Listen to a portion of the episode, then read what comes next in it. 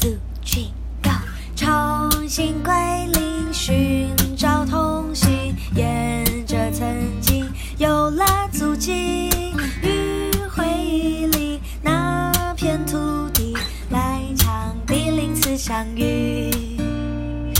Let us hear one song, again.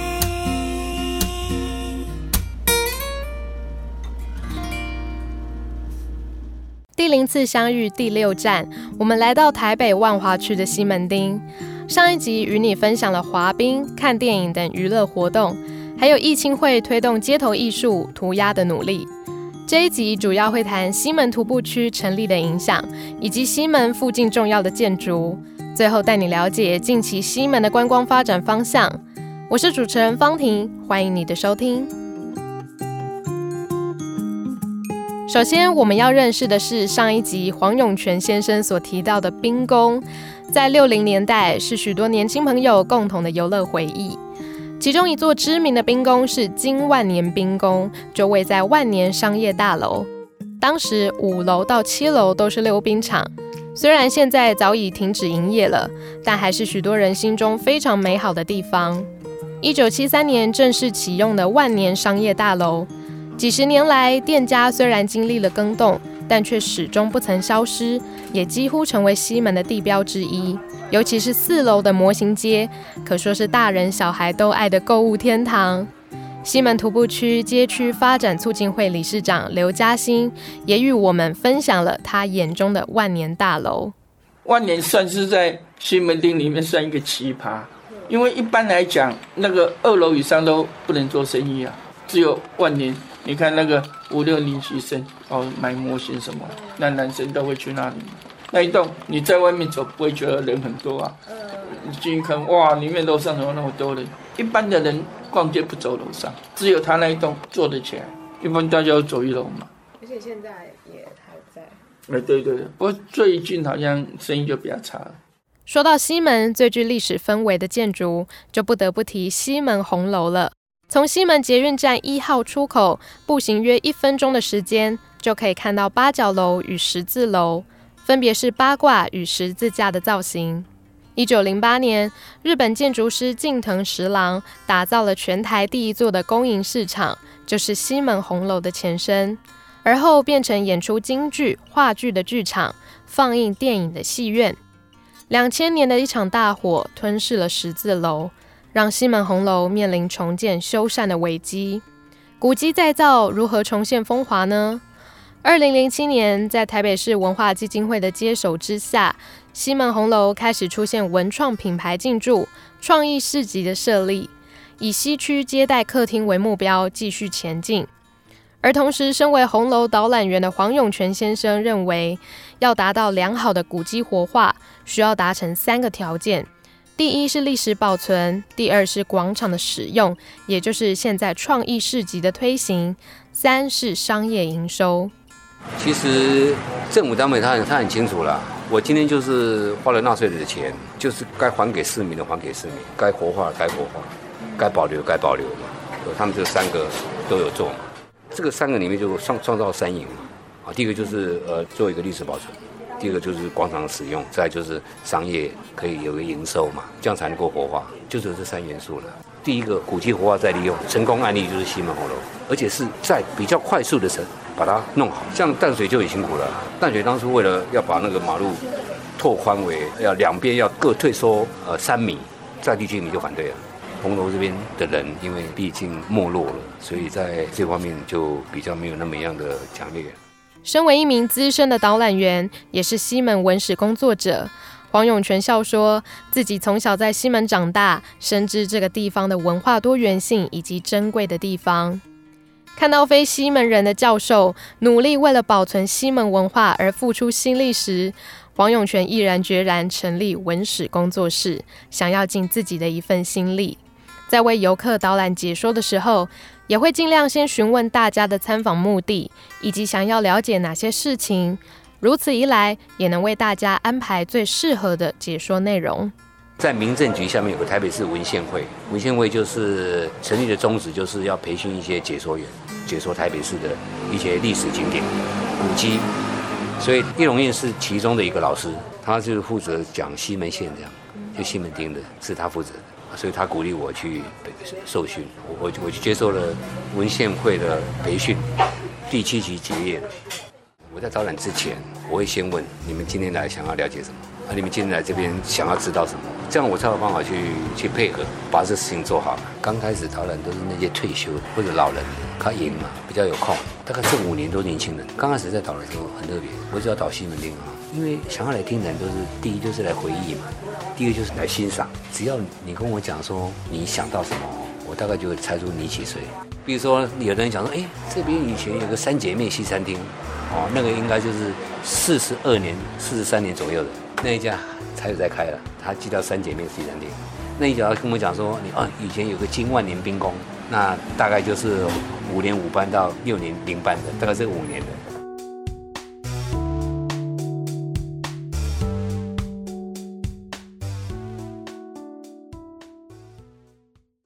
注意看啊，西门町六号出口出来的人，每个人都很高兴。因为是在这里花钱，啊，都约在那里，哎，对，那六号出口那个电扶梯上来，我将那个蟑螂，好像那地下蟑螂冒出来。然后你看很多捷运站，就上班下班，然后早上哦就要赶车，就一个脸臭臭的。在西门捷运站六号出口，现在被视为西门徒步区的起点，也是大家在西门相遇的开始。尽管西门徒步区的管理及发展有些坎坷，不是那么顺遂，但是自从一九九九年最新的西门行人徒步区计划完工之后，也就是我们现在看到的以人为重的街道，早期日本政府规划的商业区优势就渐渐地浮现出来。刘嘉欣说：“这就是西门町得天独厚的发展条件，不怕西门町成为毫无特色的老街。”只要在西门町能够立足，你就是一名非常优秀的生意人了。可做好以后，到最近还是很多商圈都来西门町参观。每次都想西门町人那么多，所以他们想说他们要做徒步区。我说你们老看一看就好。徒步区不是说你车子不要进来就叫徒步区，因为有些你先天条件不够嘛。我时常开玩笑讲说，西门町就好像没有化妆的林志颖，也比你平力卡水。将来园林、彰化那园林，他们过来，他们就讲说：“哦，我们要用徒步区，就能怎么可以？因为他们都骑摩托车，他你徒步区车又进不来，生意更差。有办法来西门町开店的店家，他绝对不会说我从来没做过生意就来西门町。来西门町做的店家都是以前在西门町当过店员，要不然又当过摊贩。这些店家他们让你知道说，现在年轻人喜欢什么东西。房租很贵，有一个好处，会付许他。”至于在观光人潮方面，因为西门町本来就不太仰赖陆客团的生意，所以最近并没有太大的影响，反倒是日韩等国的游客数量有提升的趋势。西门的魅力不仅局限于流行服饰、娱乐场所、美食小吃等，还有充满异文气息的历史建筑。所以刘嘉欣也建议大家将蛋白区和蛋黄区的发展空间放大。像是西门町蛋黄区的定义，可能是到捷运站六号出口附近。不过，何不将只隔一条街的西本院寺也列为蛋黄区考虑的范围呢？西本院那里实在是一个很好的地方，可是因为它中间没办法衔接，所以很浪费嘛。西本院士，你看那边有街头艺人，晚上你可以那个演奏啊，喝咖啡，那地方多好，又空旷。又凉，是不是整个衔接起来？你中华路整个就可以发展。就两年后大概可以做到那里，然后再过个几年，可能就再延伸到剥皮寮那，就做第三环，就慢慢做啊，这才是办法。要不然全部挤在西门，你要走路根本看不到地面。最近都看得到了啊，要不然你像以前礼拜六、礼拜天根本看不到地面了。西本愿寺在日治时期是台湾最大的日式佛寺，现在已经成为台北市的市定古迹。原本里面的轮番所已经改建成茶店，树心会馆则是不定期举办展览的场所，而山坡上的铜钟则是仿照原本的样式进行重建，大家现在还是能够上去敲响它哦。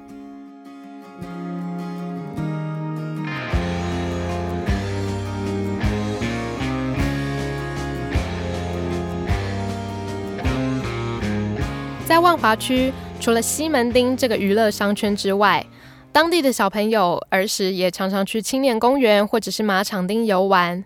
因为位于万华区较为南边的位置，所以这个区域也被称为南万华。从早到晚都有许多热爱运动、跳舞或者是从事各类休闲活动的民众在此休憩。有一位在公园长椅上休息的阿姨，和我们分享了青年公园游乐设施的变化，和她的小孩在青年公园骑脚踏车游玩的经验。那时候我的小孩都是骑脚踏车、滑溜冰，从四轮滑到直排轮，嘿，部分都是哦，还打棒球。设施增加很多，现在小孩子好命了。你像以前溜滑梯都是那个叫什么水泥，水泥。你看现在都是安全设施了。哎，现在小孩子真的很幸福。嗯，对。而另一位许秀明同学，则是选择青年公园和马场町作为放松散步的地方，同样看上的是空旷与设施充足的优点。不过，他建议管理单位可以多设置一些路灯。让夜晚运动的民众可以更加放心，也比较安全。就是会想要出去走走的话，青年公园很近，然后感觉比较比较起来，就去别的地方感觉起来比较安全，因为离离家比较近，所以我就会常去那边呃走走，也很常。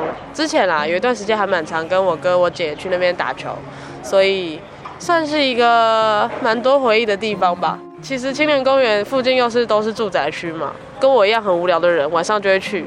然后是它其实附近有很多人在半夜的时候会去那边跑步运动。可是就是周围有一些地方的路灯会稍微稍微觉得有点暗，是因为他们是黄色的灯，路灯啦，就把它改亮一点。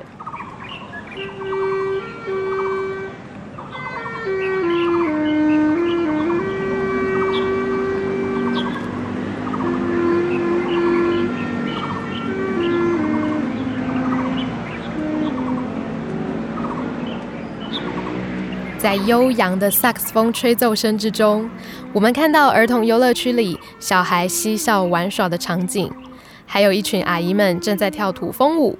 另一头则有正在享受野餐时光的年轻人们。青年公园的自由与惬意，正是大家所喜爱的特质。而我们的组员邓婷，她的舅妈正是住在青年公园附近的在地人，在公园运动时，也结交了不少志同道合的朋友。有空的时候，全家一起到马场町听音乐演奏会，更是一大乐趣。对他而言，西门万华一带是一个相当具有文化底蕴的地方。那个青年公园呢，有一个马场町，它马场町的话，呃，气氛就很好啊，夜景也很漂亮。所以说河滨呢，整顿的也很干净，很好。有时候可以带小孩子啊，全家去那边放风筝、骑摇摇车。礼拜六晚上有一个音乐演奏会。我们大家全家在那边，好多人都蛮开心的，而且欣赏音乐很愉快。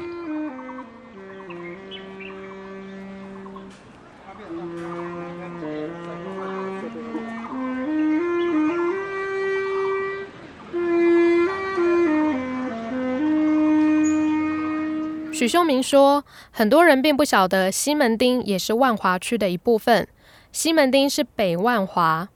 西门町附近的居民不太会称自己为万华人，可能与万华的刻板印象脏乱混乱有关。虽然身为万华人，对于西门町人潮聚集的热闹情景早已稀松平常，但是来到西门町逛街游玩，依然可以获得满足。嗯，我觉得早上西门没有什么东西，就你看我们要约的咖啡厅也没开。对对，就是。就是你知道，就是很多很多东西，大家都要至少中午以后才会营业，所以早上来这里就你就会觉得我为什么要来这里？就是嗯要干嘛？然后中午的话，应该就是来吃饭，然后等着下午的活动。像西门里面有密密室逃脱啊，这附近也有。然后或是唱歌，或是打桌游，或是看电影，反正这边有很多你想得到的休闲可以做。可是早上真的没事。在公视二零二一年隆重推出的影集《天桥上的魔术师》当中，剧组斥资八千万还原已经被拆除的中华商场，在八零年代也是西门当地的重要建筑。而剧组也曾经拜访徒步区街区发展促进会理事长刘嘉欣，请教当时的店家状况。他也回忆起在知名 KTV 对接的公车亭，就是当时中华商场最热闹的第五栋建筑，上千家的店家，贩卖的商品包罗万象，如今都随着时代的变迁、交通环境的改变而消失了。就连剧组还原后的场景，都因为受到疫情的影响而提早拆除，不开放民众参观，所以只能在戏剧当中才能再一睹风采了。现在不是有部片子《天桥上的》，嗯，去帮他们，他们要拍那个场景，看哪里有错误，就帮他们纠正啊。我，内容我是不太愿意，中华商场为主，可是他那时候很多地方他会搞错。哦，应该在第六栋点心室，要移到第五栋的前面，我们就给他讲说位置不对，叫他弄一下。傍晚坐在西门的中山堂前广场，看着高中生们勤奋的练习排舞，还有一群男生们正在练习玩滑板，都让我充分感受到西门独有的新旧融合，让古迹周遭不是死气沉沉的，而是具有充沛的年轻活力。第一集介绍的艺青会创办人 Jimmy 也感受到越来越多人喜爱玩滑板的现象。这些滑板族的加入，也带给西门不一样的朝气。那现在现在现在开始有人了嘛？因为后面活动都起来了。其实我我看到，其实现在有很多的滑板族啊，我觉得蛮开心的。然后现在我们这边也有街舞嘛，因为以前大家都尊敬堂嘛，那现在像这边也都很多人来跳街舞。然后涂鸦也有，然后最主要是现在很多人来拍照。当初我们在电影公园进驻的时候，我们其中一个团员就是 Bobo 就说：“傻了吗？干嘛来这里？”然后他觉得说这边如果做得起来可以拍电影，但是我们就真的坚持到把它做起来。或许这种与时俱进、走在流行最前端的特色，正是西门永远不会过时的原因。在第零次相遇的七个主题当中，西门是唯一一个存在于都市当中的游乐场所。不同于其他的主题，居民们以当地的自然资源或者是产业为主要的生活方式依据。在西门万华一带，居民们可能会接触更多的游乐商家、更多的流行资讯，但是依然可以找得到快乐。也许我们在节目当中并没有谈论过多社会黑暗的角落。不过，仍然衷心期盼这个年轻活力的地方能往更为光明的方向走去，也成为街头艺术的重镇。那么，这个主题就要在这边告一个段落了。非常感谢你的收听，我是主持人方婷。下一个主题再与你相遇喽，拜拜。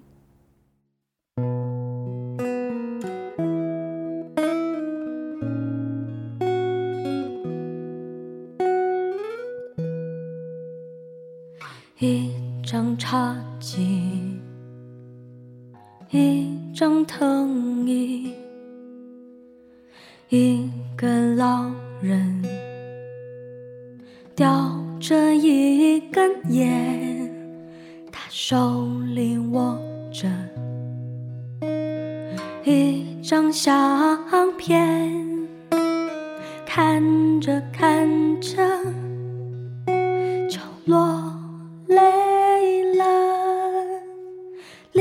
跌倒。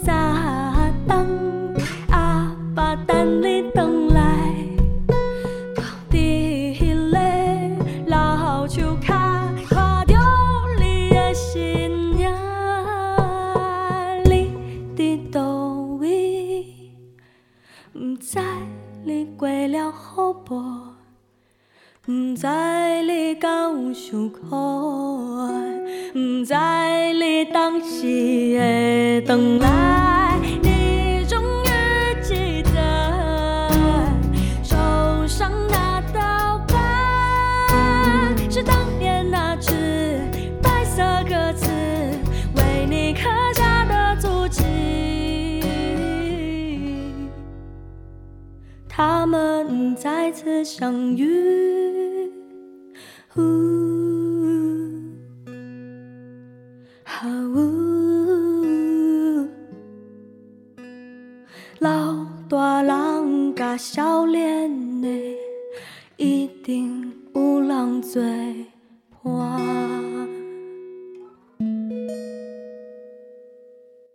感谢您收听这一集的节目。更多详细资讯，请上 Facebook 或 Instagram 搜寻“第零次相遇”，包含主题的企划制作过程以及采访时的精彩画面，都可以在里面看得到哦。如果喜欢我们的节目，还请多多帮忙分享，让更多人一起感受声音的温暖力量。我们是第零次相遇声音节目制作团队，来自世新大学广电系广播组。提醒您，所有的节目内容都是可以 hear once again 的哦。